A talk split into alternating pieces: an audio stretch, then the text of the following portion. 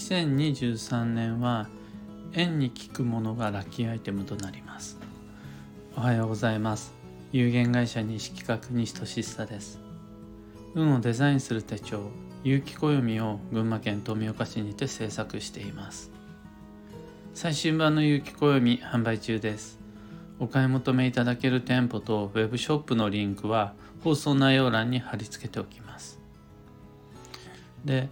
このラジオ「聞く暦」では毎朝10分の暦レッスンをお届けしています。今朝は今から準備しておきたい2023年の縁起物というテーマでお話を。今日は月1恒例の東京鑑定会につき録音での配信となります。さて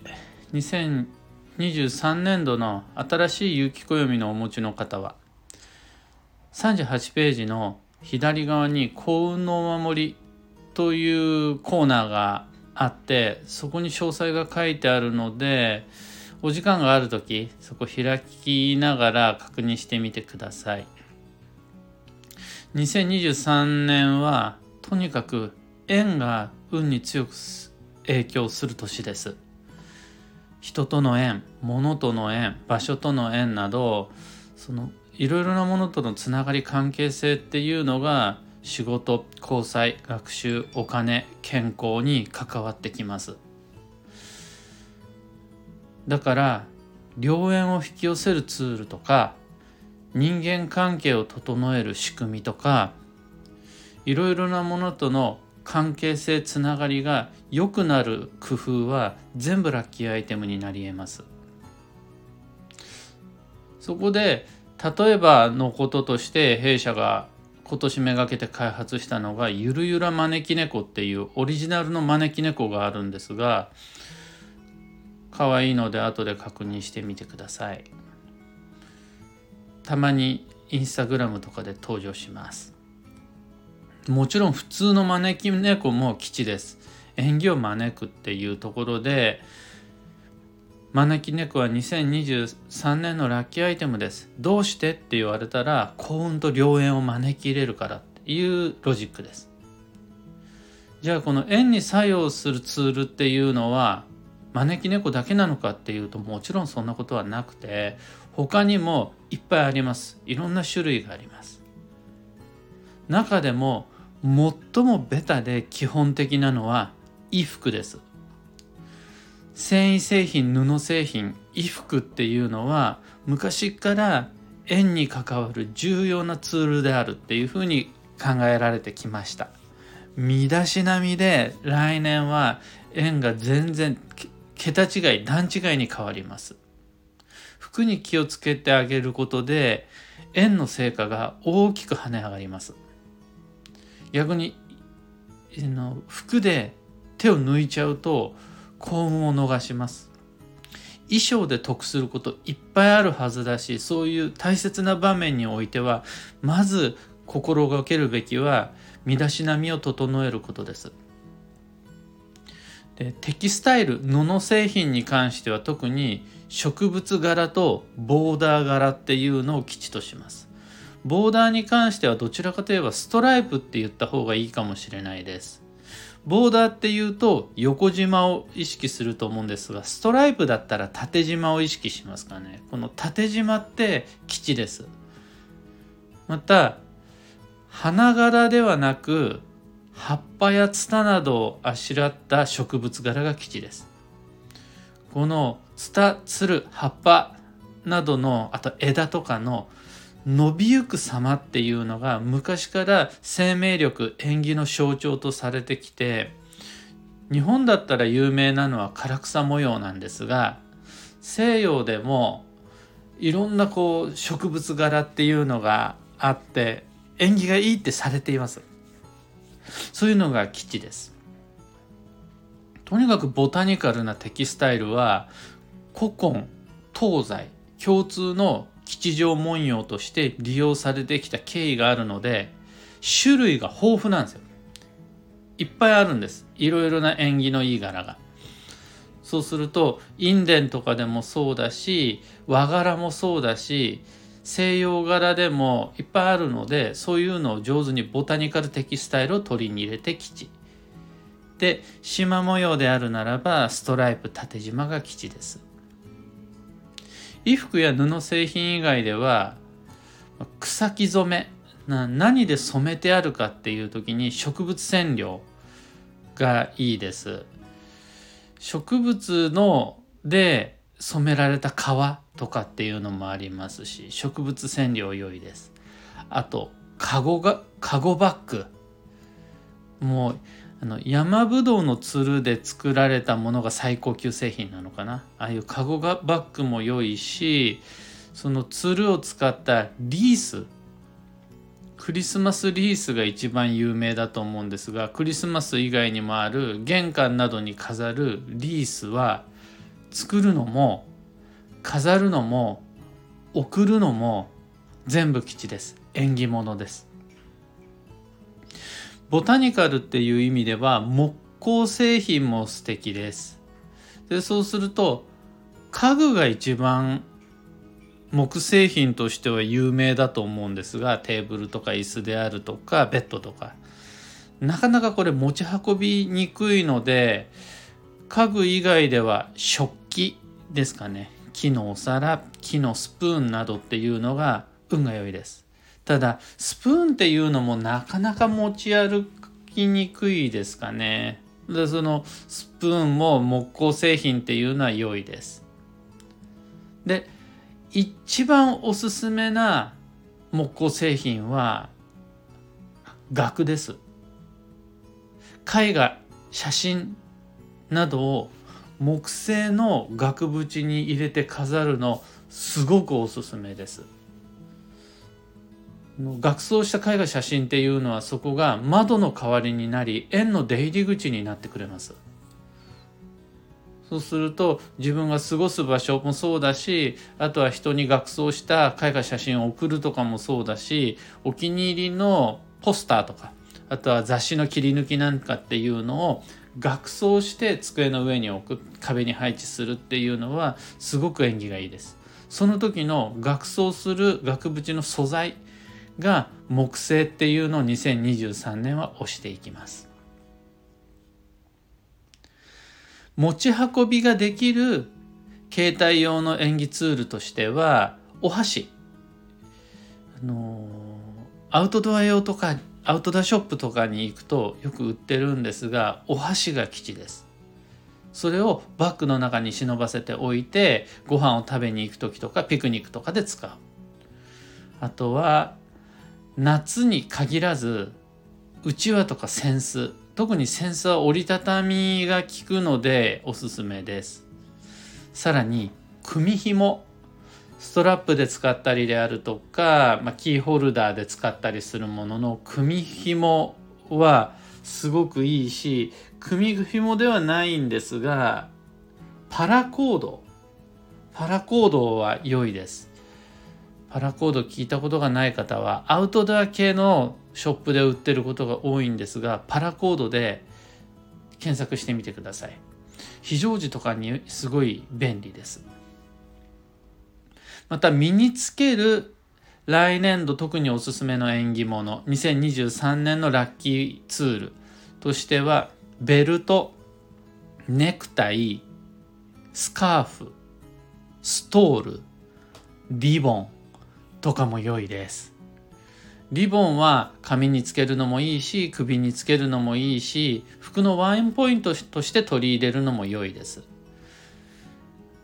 ベルトネクタイスカーフストールっていうのは結んでないもの。でリボンは結んでいるもの。どちらも元を正せば一本の長い線になる。これが円を象徴していて基地の縁起物になります。リボンのように結んであるという意味では水引きとかも良いです。最後に竜と蛇も基地です。ただこの竜と蛇ってあんまりにもベタすぎる縁起物。それとまた好みが大きく分かれる。さらに普段使いのファッションとして取り入れにくいっていうのがあるので僕は反対したんです。反対したんですが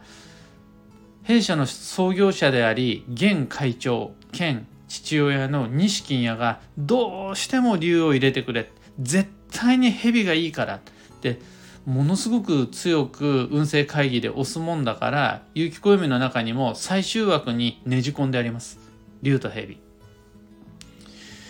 ただ背中に竜を背負ったシャツとか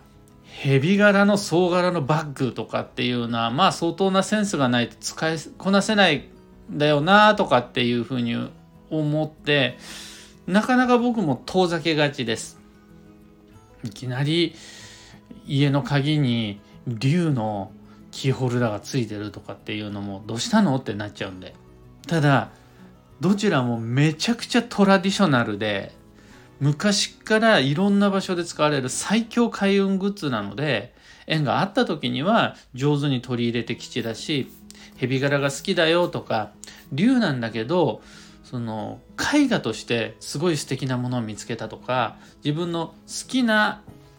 キャラクターの中に竜がいたなんていう時にはそういうものをお部屋に置いたり身につけたりバッグの中に忍ばせたりっていうのはすごく運がいいです。今朝のお話はそんなところです。2つ告知にお付き合いください。1つ目が有機暦ユーザーのためのオンラインサロン運をデザインする暦ラボに関してです。多くの方に積極的に交流をしていただいてもう本当に今さよかったやってよかったなっていうふうに思ってるところなんですがこれから入ってこようと検討してくださっている方定期講座のサブスクではないです。講座は講座でまた別で西企画ではやっています。また上級者だけをつまんで選定した特殊な研究会でもないです。むしろこれから暦を暮らしの中に取り入れていきたいなんていう人にこそ参加していただきたいラボです。興味のある方は放送内容欄に詳細説明のリンク貼り付けておきます。2つ目の告知が開運ドリルワークショップ2023に関して。有機暦を使って翌年の目標設定行動計画を練るっていう毎年恒例のワークショップなんですがオンラインで今年も開催します。料金は2500円。であのこの開運ドリルっていう設問を一つ一つ解いていくことで設問全てが終わった時には手元に2023年度の人生設計書ができているっていう立て付けの回なんですが今回は2日目にフォローアップ講座っていうのをワンセットで開催するので質疑応答っていう時間をしっかり90分間設けます。だからこういう場合はどうとかこういう考え方はありなんていうこともこの開運ドリルの中で設問解いて終わりじゃなくってその質疑をフォローアップ講座における質疑応答の中で全て解決していただけるはずだしそのどちらも1日目の開運ドリル90分も2日目のフォローアップ講座90分ってもどちらも録画で残すので仮にどっちか欠席してしまったり両方を後から録画で受講したり当日受けたんだけれど何度も何度も復習をするっていうのも可能です。そのために Facebook グループでの開催っていうのを今年トライしています。ただこの Facebook グループでやるっていうのが不慣れな方が多いようでいっぱいお問い合わせいただいてます。もまあご質問この受講への不明点不安点疑問点などは全部ブログコメントに専用の窓口設けているんでぜひそちらまでお願いいたします。お申し込み窓口もお問い合わせの窓口もブログのコメント欄に。で、えそのリンク先は放送内容欄に貼り付けておきます。さて本日2022年10月26日水曜日は助走の10月。今日を入れて残り12日となります。そして今日は秋の土曜の7日目ちょうど1週間経ったところです。不安定な秋の土曜の揺れ動き浮き沈みは11月7日までまだまだしばらくは続きそうです。穏やかに土曜保険も活用しながらなるべく衝動的無計画的にならないように気をつけ過ごして吉です。幸運のレシピはヒラメ、旬の魚介が吉という意味なのでヒラメにこだわらず鮭秋鮭秋のサンマ大正エビ芝エビなども全部吉です。今日のキーワードは直感、えー、本質を見抜く。うんまあ、直感に従って生きようっていうようなこう衝動的な意味合いじゃなくて今日この日の直感は気になることは気にしてきち後回しにしないで検索かけちゃいましょうその場でネットで。またその場でみんなで一緒に意識をすり合わせし確認しておきましょう。さらにはその答えを教えてくれる場所があるなら問い合わせをしちゃいましょう。メールで電話で問い合わせをしましょう。これが直感であり本質を見抜く。気になることは気にしてきち。っていう運勢になります。以上迷った時の目安としてご参考までに。それでは今日もできることをできるだけ西企画西俊久がお届けしました。いってらっしゃい。